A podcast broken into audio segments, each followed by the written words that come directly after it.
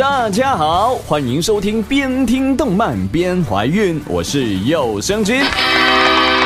对了，你没有听错，这一期不是音乐漫游，也不是强烈推剧，而是久违的，时隔两个月之后又回来的动漫专题企划节目。而本期的主题呢，就是标题写的“二次元最弱生物：人类自救手册”。各自然界呢，我们人类还是洋洋得意的以万物之灵自居，感觉自己棒棒的。然而在险恶程度颇高的二次元世界，人类俨然成了弱鸡的代名词。古有明训，你这战斗力只有五的渣渣，说的呢就是我们地球人哦。然而这测评的还是一位长期从事体力劳动、手持猎枪的成年男性。那么反观天天坐在电脑前的阿宅们。战斗力有没有零点五都难说了。但凡遇上个天灾人祸嘛，弱弱的人类要如何自救呢？这是一个很严重的问题哦。朋友，你听说过改造手术吗？利用有限的资源实现永恒的存续，是全人类面临的巨大命题。地球资源消耗过快，所以人类把脑筋动到外星去，早就不是什么新鲜事了。可地球人现阶段呢，还是处于井底之蛙的阶段，随便遭遇点外星文明，就铁定被人教做人的历史，数不胜数。火星异种呢，倒是其中一个另类的存在。不是说这一回人类终于扬眉吐气了，而是因为这一回的锅完全要由地球人自己。背，谁让你自作聪明往火星扔小强的？结果人家超进化成为大强、超强、无敌强，还产生了致命病毒，反噬了整个地地球。而不得不进攻火星的人类小队，又错过了对方实力，送了一波人头之后，决定加强自我建设，将人体改造，精益求精。于是乎呢，通过 M O 手术，一大票砸入了各个种类动物能力的新人类粉墨登场。改造基本原理很简单，要对付人那么大个的蟑螂嘛，我们就要出动人那么大个的其他物种，比如大蜜蜂啊、大蚂蚁啊、大螃蟹啊、大扑灵儿子。言下之意呢，任何物种长到人那么大个，都比人类强多了。然而即使如此，改造者小队登陆火星之前就遭遇到了奇袭。要是改造手术都不好使了，那人类的路可是越走越窄呀。朋友，你听说过三座大墙吗？之前我们一直讨论其他物种长到人那么大个，双方实力就会超悬殊，人就只有被对方秒杀的份。那么如果敌人是更为巨大的存在，人类岂不是一点胜算也没有？这番景象呢，我们不妨参考《进击的巨人》的前期故事。人类基本就是巨人的零食，唯一的办法呢，就是用坚固的围墙把自己保护起来。然而事实证明，这围墙的坚固程度还是远远不够的。但是不能否认，这种天赋点完全加在了防御上的龟缩战术，也是有其可取之处的。至少争取了人类寻找新方法、制定新战术所需要的时间。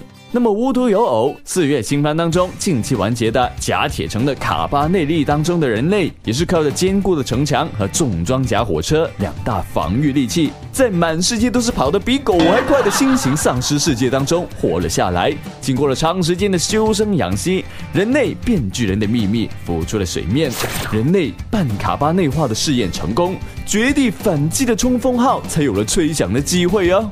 哎，等一下。打不过就与敌人同化这种手段和火星异种感觉超相似的嘛？这不就是等于再一次侧面印证了二次元人类最弱这一理论吗？作为普通人类的我，真的感觉好疯啊！朋友，你听说过蓝翔技校吗？不靠改造，不靠变异，不靠以彼之道施于彼身，人类是不是就没有出头之日呢？也未必。要说人类的危机程度，黑之宣告也算是相当高的。外星生物贝塔的大举入侵之下，人类的生存空间就被挤压到了极限，只有几个据点成为全人类最后的希望。然而，一个更令人心寒的事实是，这些人类眼中强的二五八万的外星侵略者，根本就不是用来战斗的。人类一切的反抗，在对方眼里甚至算不上是战争。被人类分为士兵、战车、光线、要塞不同等级的敌人，实际上是矿工、运输车、挖掘机、通讯据点。是的，在拥有极高智商的外星人的眼里，看上的只是地球的资源。那些长相走出了新高度的侵略者，也只不过是派往地球完成资源挖掘、采集的劳工而已。至于统治地球多年的人类，Excuse me，对方压根就没有考虑过啊！简直太看不起人了吧！不蒸馒头争口气，勇敢的少年呐，快去创造奇迹吧！呃，其实勇敢的少女比较多啦。所谓科技改变生活，武装机甲成为了对抗敌人的最大关键。不靠变异，靠外力；不靠自身，靠武器。人类嘛，终究还是技术流。想要提升战斗力，相比起练肌肉，学好驾驶技术更是一条正路哦。新世纪福音战士、异神传说、创圣大天使、黑之宣告等等的作品都说明了相同的真理，那就是人类的未来很可能掌握在了蓝翔技校的手中。因为挖掘机技术哪家强，这里我们就不打广告了。朋友，你听说过不做不死吗？前面提到的状况呢，都比较极端，基本上都是人类面临巨大劫难、深感无力的同时，如何自救的一些非常手段。总的来说嘛，体验了人类毫无争议的弱，怎么看呢？都不太适用于我们在日常生活当中防患于未然。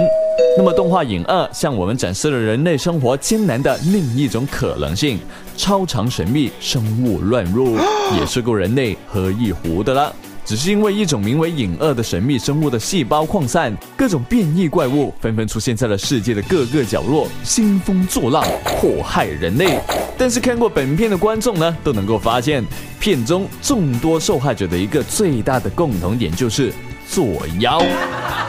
听我一句劝啊，咱作为普通人，一定、一定、一定要压抑自己的好奇心和冒险精神。咱不去深山老林，咱不去地下隧道，咱不去神秘海域，咱也不去案发现场，因为你越爱冒险，险也就越爱冒你哦。没有身体改造不会变身巨人，无法操纵机甲的大前提下，认清自己真的是很弱的这个事实，然后老老实实的安安分分的生活，才是人类最好的选择。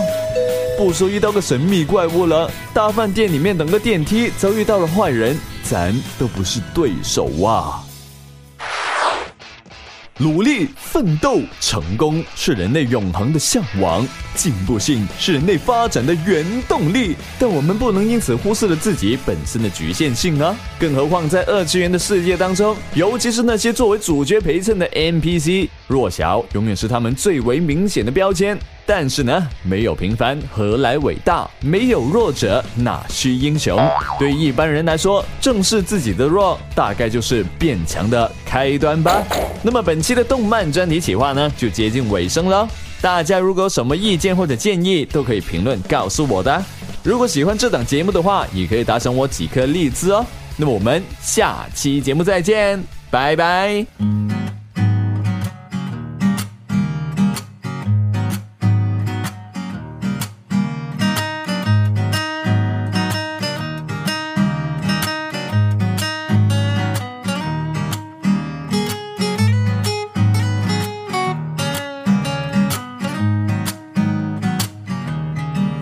見つめ合って恋をして無我夢中で乗りかけてだけどもっと知りたくてメラメラしてる。